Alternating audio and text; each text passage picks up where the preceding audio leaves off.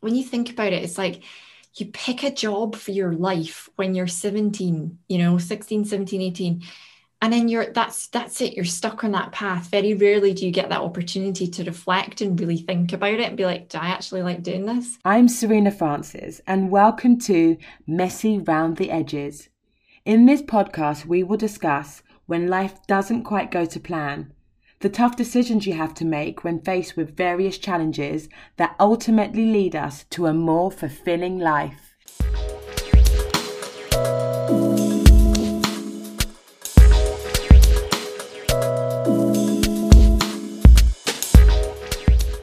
So we are here for another episode of Messy Round the Edges with the lovely Pamela Miller, who is the founder of Content Clarity, which is um, a business which focuses on marketing and content strategies. Welcome to the show, Pamela. Hello, thank you so much for having me here. More than welcome. Tell us a little bit about you before we go into all things content and marketing. Yeah, so uh, I'm Pamela and I live up in the northeast of Scotland um, in a place called Aberdeen. I have worked in marketing for over 15 years. I've got two businesses, two kids. not, not juggling a lot then? No, not really. So, how did you start? And more importantly, why did you start your own business? Because, as you said, you've been in the business for 15 years. And yeah. I'm sure you've worked with just kind of looking at your bio, you, you've worked with a lot of companies. Yes, I have. I am a complete and utter marketing geek. It's something that I have been obsessed with since I think I was like a teenager. I was obsessed with TV commercials and I've just been obsessed ever since. Um, so I graduated uni straight into corporate as you do um, yeah. and and worked there and would have continued working there had it not been for getting made redundant when I was eight and a half months pregnant. wow. That's yeah. quite a common thing, doesn't it? You know, mm. when you're made redundant, you're yes. kind of at a stage in your life where you're like, and and you know, about to start a family. A lot of people are like, shall I go and do what I've always wanted to do? Or should I play it safe and just go and get that monthly salary? Yeah, and of course, who's going to hire an eight month pregnant person, right? Nobody. and it was our second child. So it was like I'd already done it once and I'd already known and I'd consciously, um, there's four year age gap, I'd consciously positioned myself in a really good salary with a company that I knew was going to be fine with like flexible working and things like yeah. that. So I positioned myself purposely very well. And then um, being in Aberdeen, it was an oil and gas company, the downturn in 2015, I think it was. So I got hit with that. And I knew instantly, I was like, I don't want to go back, even when I'm out with um, maternity leave and things like that. I was like, I don't want to go back to nine to five and work five days a week. I'm not going to find, you know, flexible job three days a week. I mean, it's, I don't live in London, you know, there's not that much uh, choice up here. So I knew I wasn't going to be able to find what I wanted in terms of giving me the lifestyle that I wanted as a as a mum. Um, and so I investigated doing things for myself, you know, being a freelancer, maybe, you know, that sort of thing. Terrified. The idea of starting a company, obviously terrifying.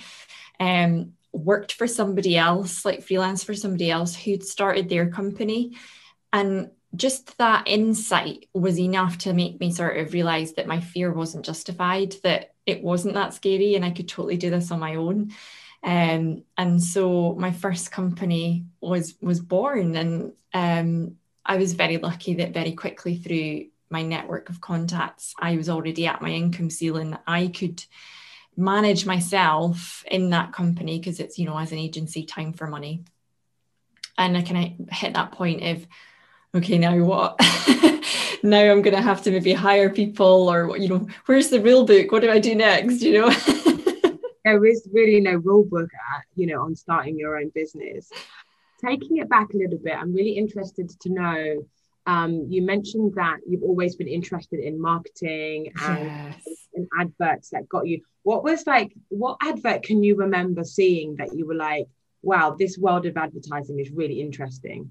I specifically, and it's weird when I hear songs, I'm like, that was on the Coca-Cola advert, that was on, you know, the Ford Focus advert, or you know, whatever it was. And I always, always you know remember and associate. Obviously coca-cola right is sort of the most obvious one that everyone can remember. Is it can't get the feeling or something like that was one of the ads that mm. was out when i was young it's so clever isn't it advertising is just so clever like how it can capture us from a psychological perspective and we we don't even realize that we're kind of being yeah. hooked into the, the brand and the world Absolutely. and lifestyle what was the first company you started? So, ironically, um, I was a bit of a car geek as well. Um, my dad had a car garage, and my brother went into servicing and repairing cars as well. And my first job was marketing for Volkswagen. So, oh, so yeah, straight straight into the sort of whole car industry, and it was great. It was great to work with a big brand like that because you know you were exposed to like you know not just small business marketing corporate marketing like international you know it was it was really it's so fascinating. And what were some of the kind of very fundamental messages um, when it came to marketing big car giants like like volkswagen? I mean they was obviously was it very masculine yeah, so it was it was quite fascinating in as much as obviously if you think of any car manufacturer, right, they all have more than one model, right, which basically means they have more than one target market. And it was always really fascinating that it was like, you know, the small car is for the sort of like, you know, 18 to 24 year old, you know, teenager or whatever, you know, and then it's like, you know, you get the, the mom and dad cars and that sort of thing. So it was always really fascinating to see how the different products were marketed differently. Um, depending upon who the target market was. But not only that, with Volkswagen being owned, you know, or with Volkswagen owning Audi, Seat, and Skoda, and and Porsche as well, believe it or not, you got to see that not only were they doing that, but they were actually taking that same model and doing it for the different, like ethos almost in a way. So it was like, you know, people who desired, you know, had that desirability to drive something like an Audi or whatever, you know, and positioned it different. It's the same car and they charging more for it. And people are like, yeah, because they they fell for the brand, they fell for the positioning, the messaging, and and it was amazing to see that happen. And it was, you know, you would never think that you could do that. Actually, the word there that I'm quite interested in, you mentioned the word desire. Mm. Is marketing, um, and not for everything, but are we marketed based on our personal desire? So instead, so when I say that, for example, when you're marketing a car, are you mm. marketing the car and everything it can do for you? Or are you marketing the desire of wanting the car and potentially everything it could bring to your life?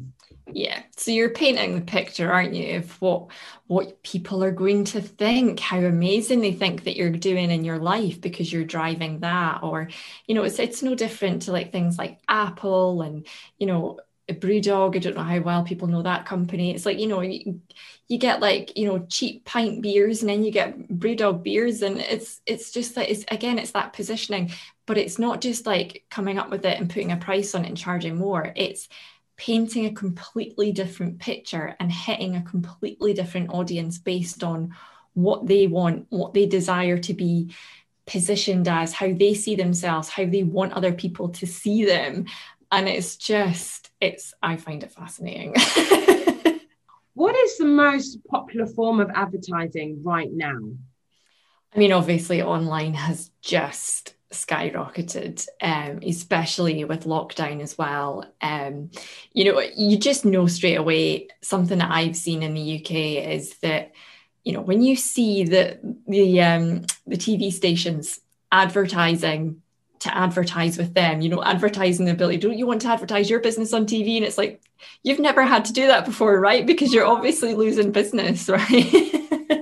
and throwing money at it, you know, we'll give you a grant, we'll give you this. And it's like, mm, that just kind of goes to show that that sort of old fashioned, like you've made it when you can afford to advertise on TV and radio. That's very archaic. That's very like, you know, maybe 50 plus kind of age group people that would see TV and radio like that. And that this new sort of Gen Z millennial kind of demographic that are coming in as the decision makers they're not even considering that as an option. Online is where it's at. Is that why so many brands now that would have said no to advertising on TikTok, for example, are like running to advertise their brands on TikTok. Like two years ago, yeah. I, am imag- I'm imagining, you know, established brands were like, no, TikTok is not the right demographic for us. It's too young. That's for kind of like the 15 year old teenager. And now it seems like even luxury brands, like all different types of brands, are running to advertise on TikTok. Yeah, absolutely. You've got to be where your audience are. And you've also got to recognize if that shifts and that changes, you know, were they right to say no to it in the first place? Absolutely. If it was just full of teenagers and that's not who they're trying to reach, of course, say no to it. But obviously, lockdown, you know, everyone's bored. What can we do? And all of a sudden, the demographic completely flipped and completely changed. Um, so, yeah, of course, go for it. And especially with the recent changes to Facebook ads and things like that, it's opening up the possibility of of different platforms and getting better reach for your money. It, it, it felt um it was quite funny actually because um my son who is nine has a tiktok account but on my phone. So i see exactly what he's doing. Um otherwise oh my goodness i don't know what he would be he would be doing on tiktok. But what's really interesting is when he's showing me videos you've got kind of like you know, especially during the pandemic, doctors and nurses doing kind of, you know, music videos. And it's just the demographic has completely changed on TikTok to how it used to be mums and dads. It, it just seems like TikTok now, where whereas it used to be a younger generation, it yeah. seems like now TikTok is just for everybody, regardless of the age. I thought it was actually fascinating that they advertised on TV during lockdown. They obviously realised that through word of mouth alone, they were getting spread, but it they knew that they could amplify that if they just, you know, and they knew that to get that older audience, TV was the right place to go. so I find that fascinating because when when have you ever seen Twitter, you know, advertise on TV or seen LinkedIn do it? But yeah, no, it's it was fascinating.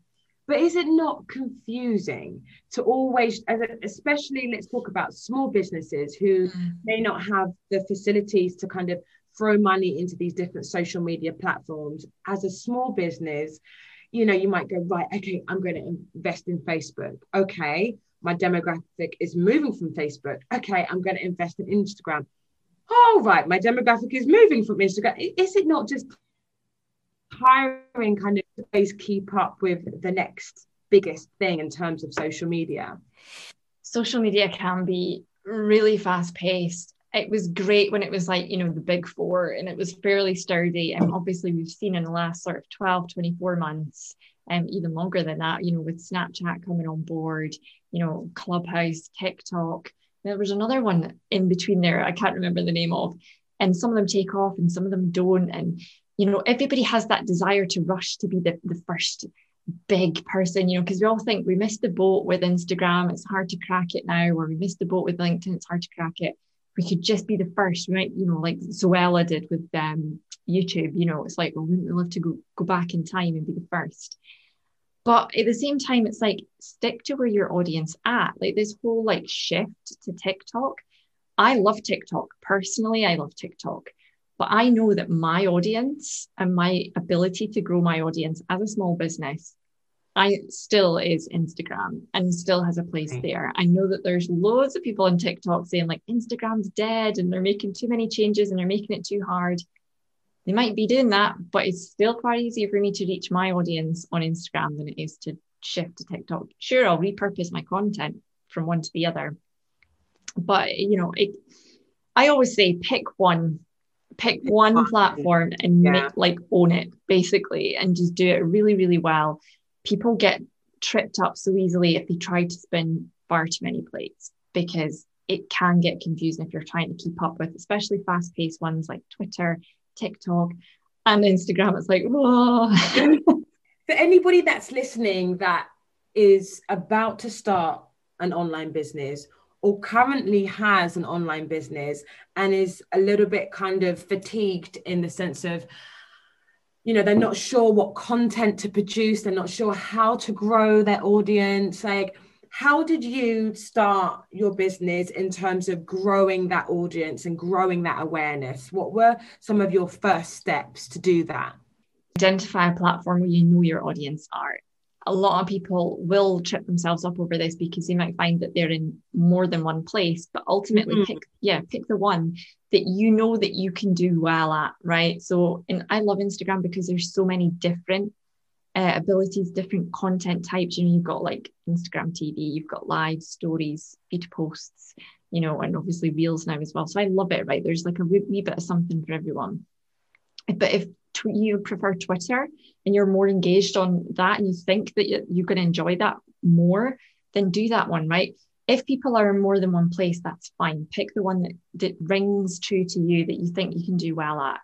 Um, try and loads of people say this right but try and kind of get people to sign up to an email list because as you've already said social media been quite fast paced and platforms popping up everywhere if you can get people subscribed to an email list of yours it just means that you know whatever the algorithm's doing whether there's a new platform pops up you've you know you own it it's, it belongs to you so to speak um so I always recommend that you, you think about as well trying to get those people who you're just engaging with on social media, try and get them into something.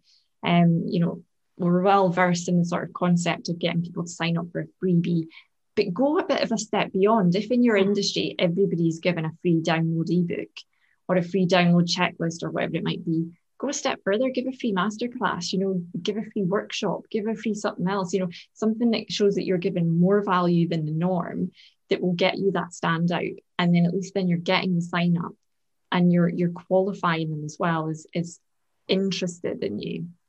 So think outside the box, basically. Absolutely. Go go that one extra step all the time. PR companies were at the forefront of making um, adverts for, you know, whether it be Coca Cola, Nike, you know, um, Adidas. Do you think PR companies are going to eventually become irrelevant because of social media, or do you think you're always going to need a PR company?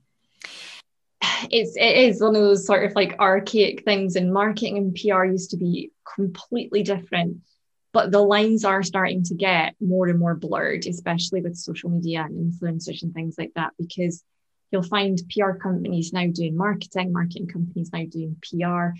When it comes to sort of traditional PR, as I call it, you know, crisis communications, like say like BP or Shell has an oil spill, and it's like all over the news, you know, or like the the Suez Canal or something like that. Like, oh, I don't want to deal with the TV companies and the news stations that sort of stuff, you know, you're obviously going to need a PR company for.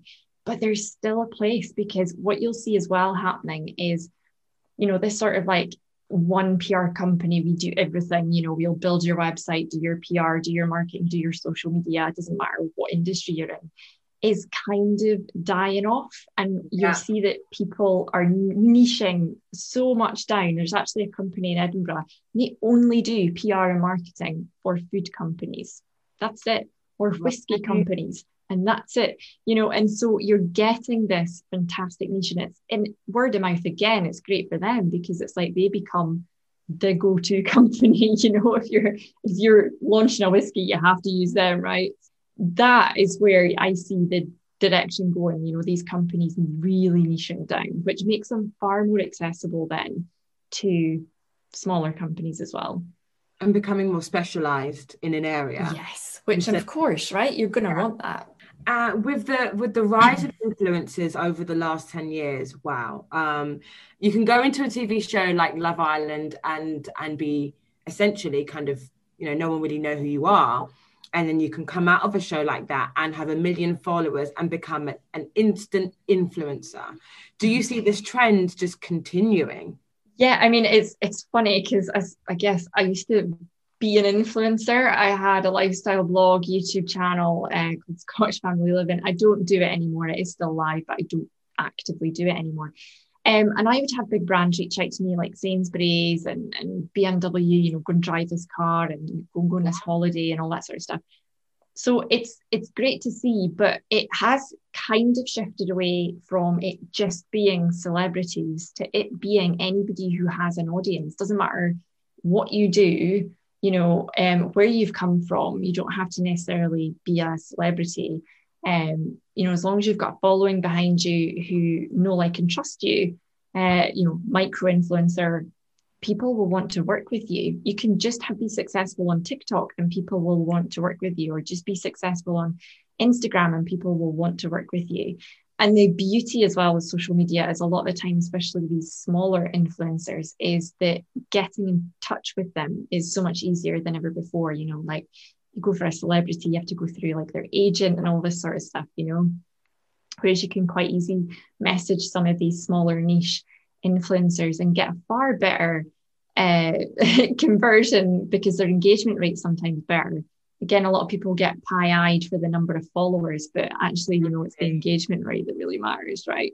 Right. So it's not the followers, it's the engagement rate. Yeah. Interesting. Okay. What are some of the biggest marketing mistakes that you see the smaller businesses doing?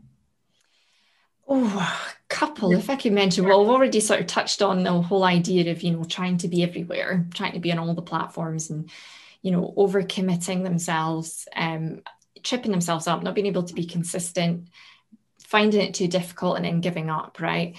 But it is through doing things like that, you're diluting your message and actually I've literally just um, typing up a PowerPoint presentation just now for my membership, uh, for the members in there about niching down because again, another mistake that people think is that, well, I don't want to niche down because I'll sell to anyone, man, woman, alien, you know, I don't really care, right? Any anybody, any industry, any niche, doesn't really matter.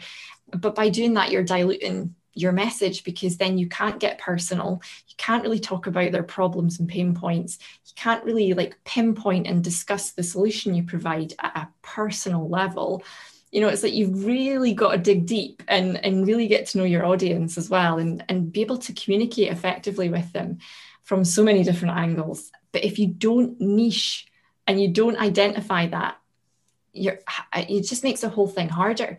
By having a niche, it makes your messaging clearer, content quicker, you grow quicker. Um, it's just, yeah. So I would definitely say if you've not nailed down a niche and an ideal customer, do it. And if you're trying to spin far too many social media platforms, get rid of some of them and do one or two really, really well. Tell us about content clarity, your baby. Yes. Yeah. How did you start the business? And so, why did you start the business? Yeah, so I think I kind of mentioned at the start there with the agency business, I was very lucky that very quickly I hit my income ceiling and kind of got to that point where it's like, okay, what now? Do I hire people? And I actually mm. did interview a few people.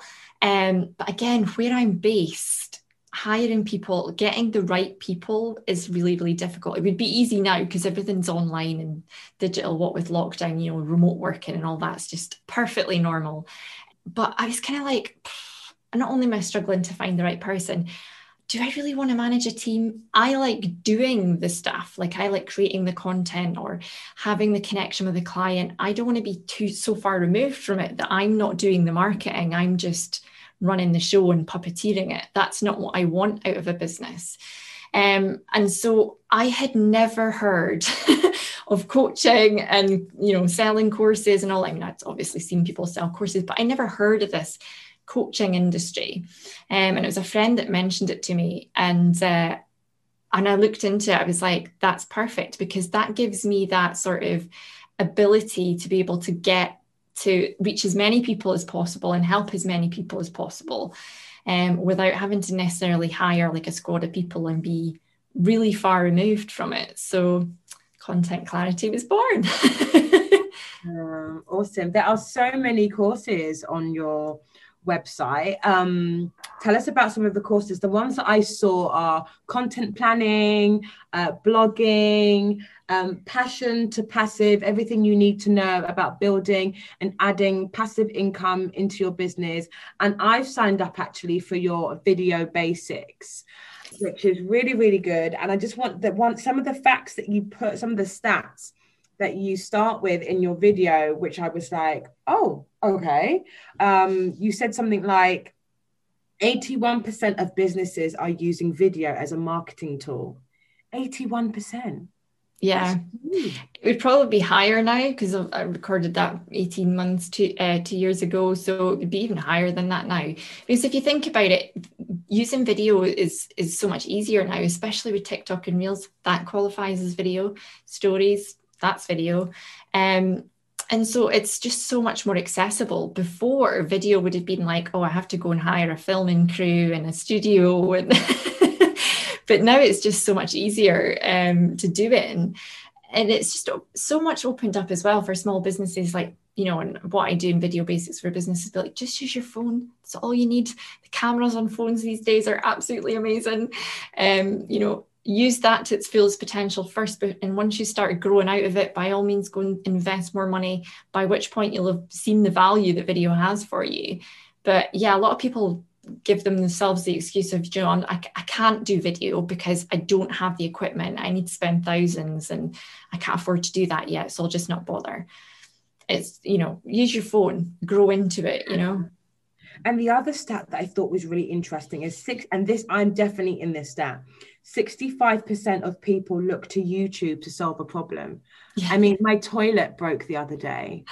and I was I was on my phone on YouTube do you know what I mean? Like trying to trying to work out which part so I which part of the toilet was broken so I could then call my dad and say, Dad, this part of the toilet is broken. Or like I, I was doing something on the car a couple of months ago and I had no idea what I was doing. So I had to again I YouTube, you know, the car battery. So I could, oh. you know what I mean? I was like, yeah, I mean, I go to YouTube for anything I don't understand. I, yeah. I you know, I go to YouTube and then I call my dad. Yeah yeah. And it is is it's you know people think of youtube as a social media platform but it's a search engine right? It's you know it's no different to google it's no different to pinterest. Is another one that people confuse as a social platform. It's a search engine.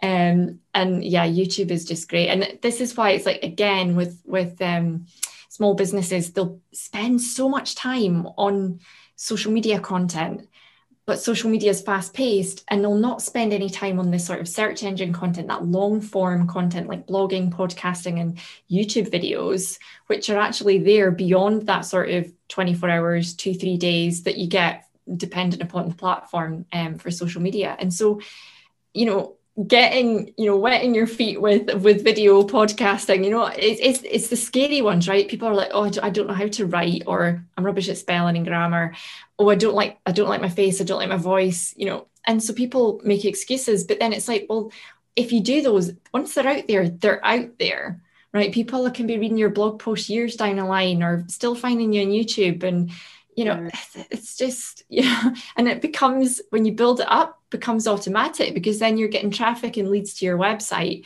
without you even doing it. Whereas with social media you have to constantly be showing up and that's quite demanding on yourself.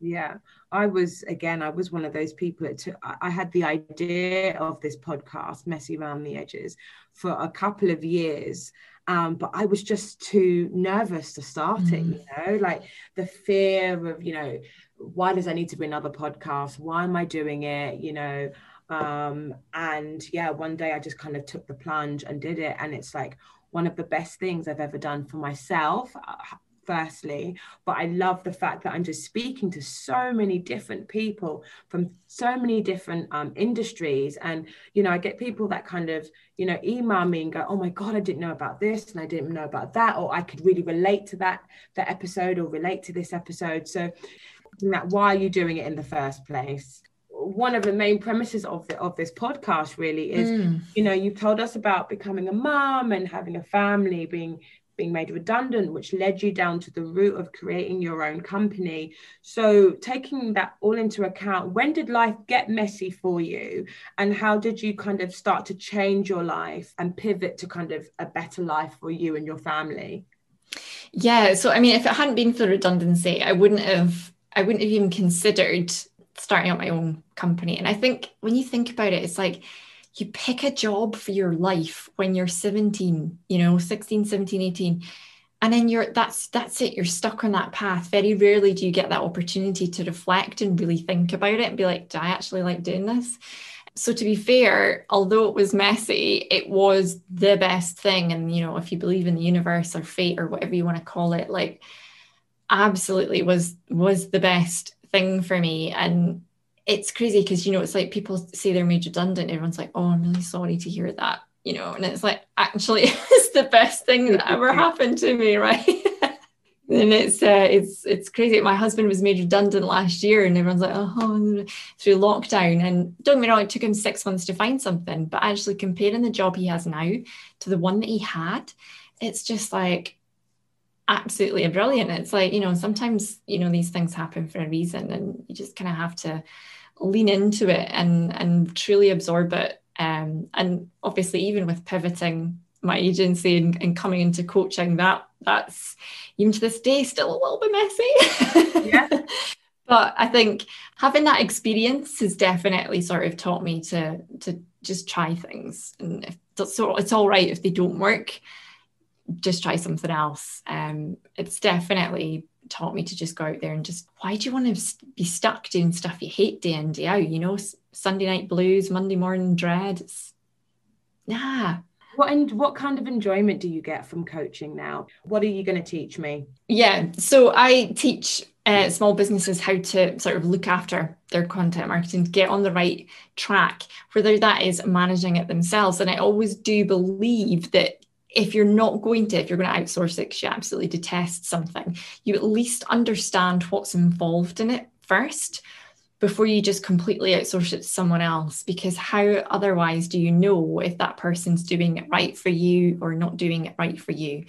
So i teach people how to do it the right way. Um, last night i was teaching a workshop on how to research hashtags and there was a few people that were like oh we've got someone that does our instagram for us and they were like on the workshop they were looking at some of their recent posts and looking at the hashtags the person had put in and going oh, these aren't relevant. These are like massive, like millions, you know, we're not going to get seen here. Um, and I'm like, yeah, well, you know, you can't rate how, how that person's performing because you don't understand it. So I always like for people to understand what's involved so that they can really keep their eye on the ball and also to simplify their businesses as well because get their messaging right, attract people to you rather than you having to go fish for leads. Um, you know, some people like going into the DMs and talking to people, but some people don't. Like if you're an introvert like me, no thanks. So if you get your messaging right, get your content right, people are coming to you and people can be coming to you completely automatically through your own content. So you're not having to get involved, right? If you just want to work yourself, let your content do the hard work for you. Simplify your entire business, your offer suite, your messaging, your niche, and your content so that you know leads and sales and traffic are all doing something. That's what I teach. so needed right now as well. With yeah. so so many people starting up their bit starting up their own businesses since the, the pandemic and lockdown. Absolutely. But Pamela, how do you know that you're creating the right content? How much time do you give it, for example? Because one, you've got the fear of of, of putting content out there. Mm-hmm. Two, you're like, what if nobody likes the content? Do you just need to be patient? Or do you know if you're putting the right content out there if somebody just automatically, if you automatically start growing your audience? Does it not take time? Yeah. So, I mean, if you think about things like, you know, blogging, for example, for you to get discovered on on Google to rank for keywords, it's going to take time, right? That is a long term strategy. Things like YouTube, yeah, you, it, it can shoot off quickly, but the reality of it is for most people, again, it's a long term strategy and a long-term investment.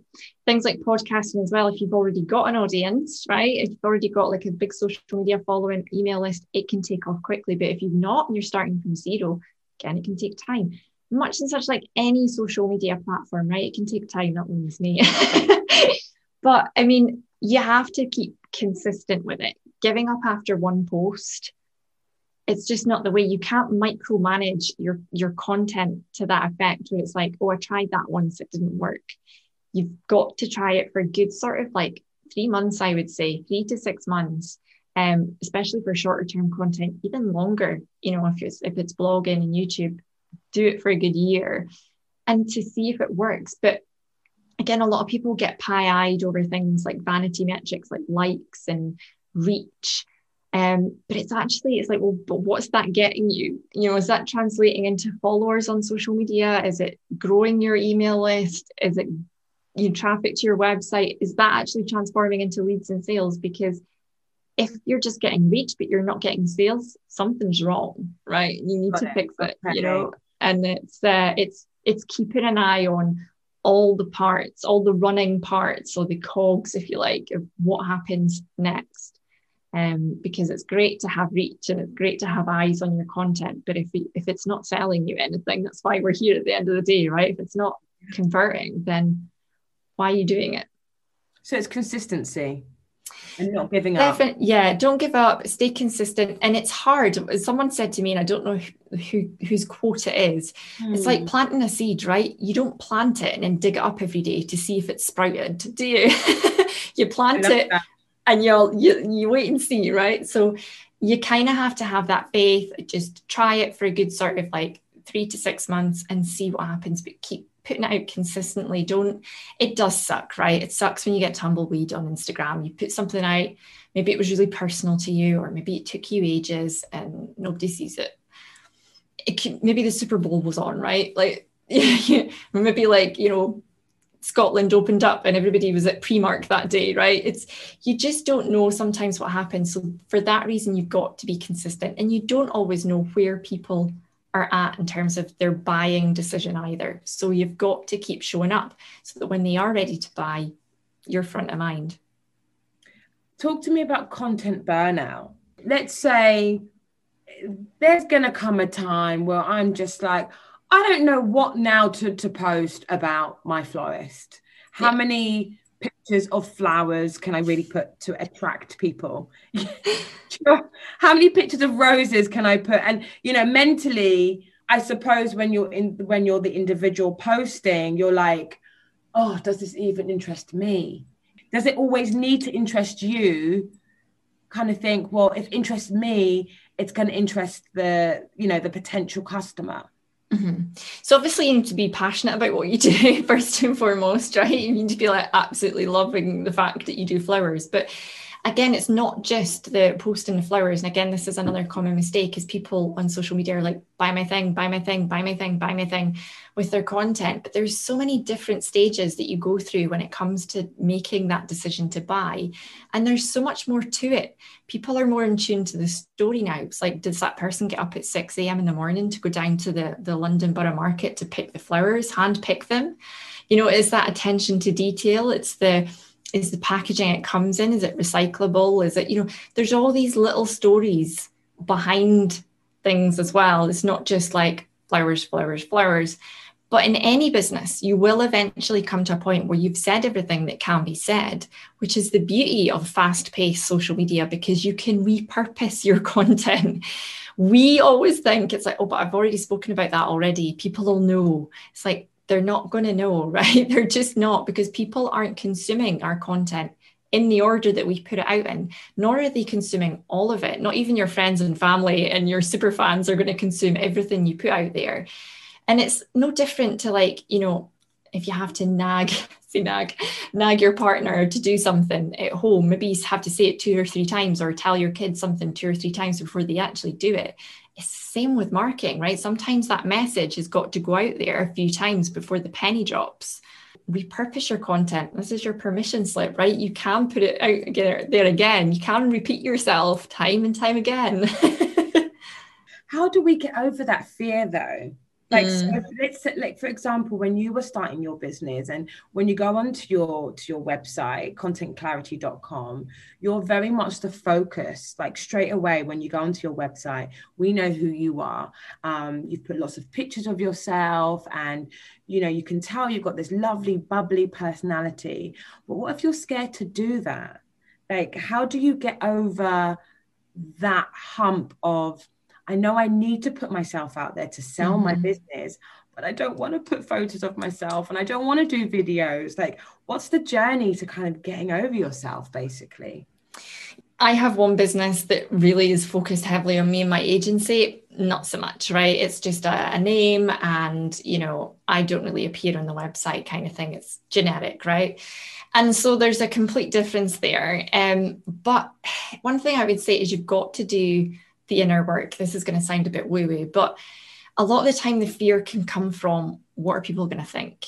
Right. That is the main thing. What are people going to think? Absolutely. You know, and it's like you you need to do the work to actually stop caring about that. And that's something that I only stopped caring about literally 18 months ago. I read this book, Sarah Knight, um, The Magical something or other about not giving a huh.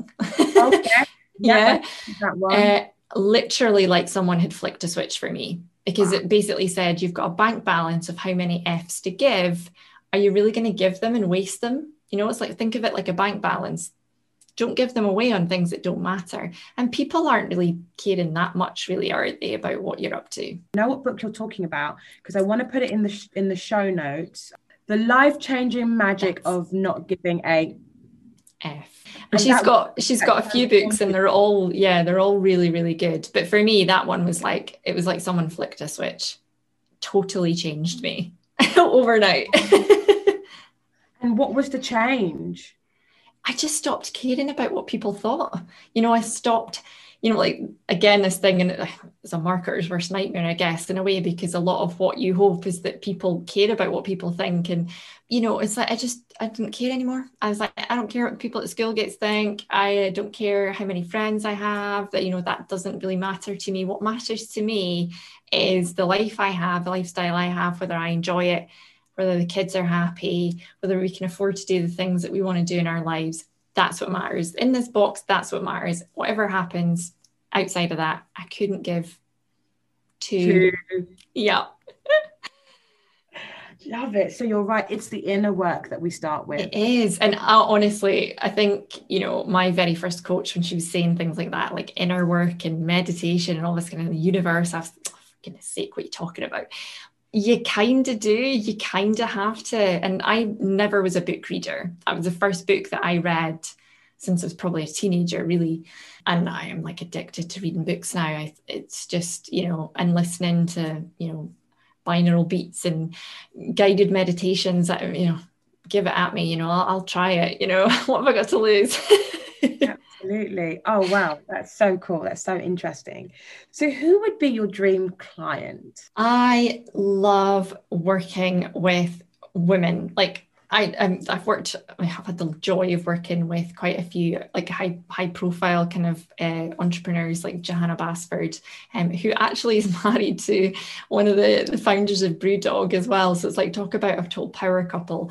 But I love, I'm fascinated by working with females and working with um, them to achieve the lifestyle that they want. Because a lot of the time it's mums, and you want to you you want to help them achieve their dream. That that for me is is where I get my kicks more so than making money. It's like to see someone actually achieve something, to be able to go on holidays three times a year, or go down to a four day work week, or whatever it might be. That is just you know anybody who has goals like that for me, it's just like yes, it's possible and I can show you how to do it. It's just, I, I love seeing those kind of transformations so that they can spend time with their kids because you just get one shot at it, don't you? And they grow up so quickly. Oh, Pamela, thank you so much for joining us on the show today. Thank I you for having me. Scratch the surface, and there's so much more we could talk about within the world of kind of content creation. For anybody that that is listening and would like to kind of get in contact with you, um, so you could help them coach them, how can we do that? How can we get in contact with you? And what are some of the coaching um, sessions that you're doing at the moment? So you can go to my website, uh, contentclarity.com, which whenever you're listening to this has always got the most sort of up to date recent offer that is out at the moment. Um, and also follow me over on Instagram um, at Content Clarity. Um, right now, I'm really focusing on my membership, my monthly membership, which is the most accessible way to work with me, get a taste for how I operate, what I can help you do. And then obviously, you know, there's one to one coaching, group coaching, and a mastermind coming as well after the summer holidays to help you step into passive income as well, if that's more what you are looking to do as well. Thank you so much for joining us. Thanks All for having best. me. All the best, and let's stay in touch. Yes, we'll do. Take care. Great to talk to Pamela about all things marketing. And remember, you can connect with her via Instagram, which is Content Clarity. The book that she said helped change her mindset and almost helped her become more proactive and fearless was The Life Changing Magic of Not Giving A by Sarah Knight.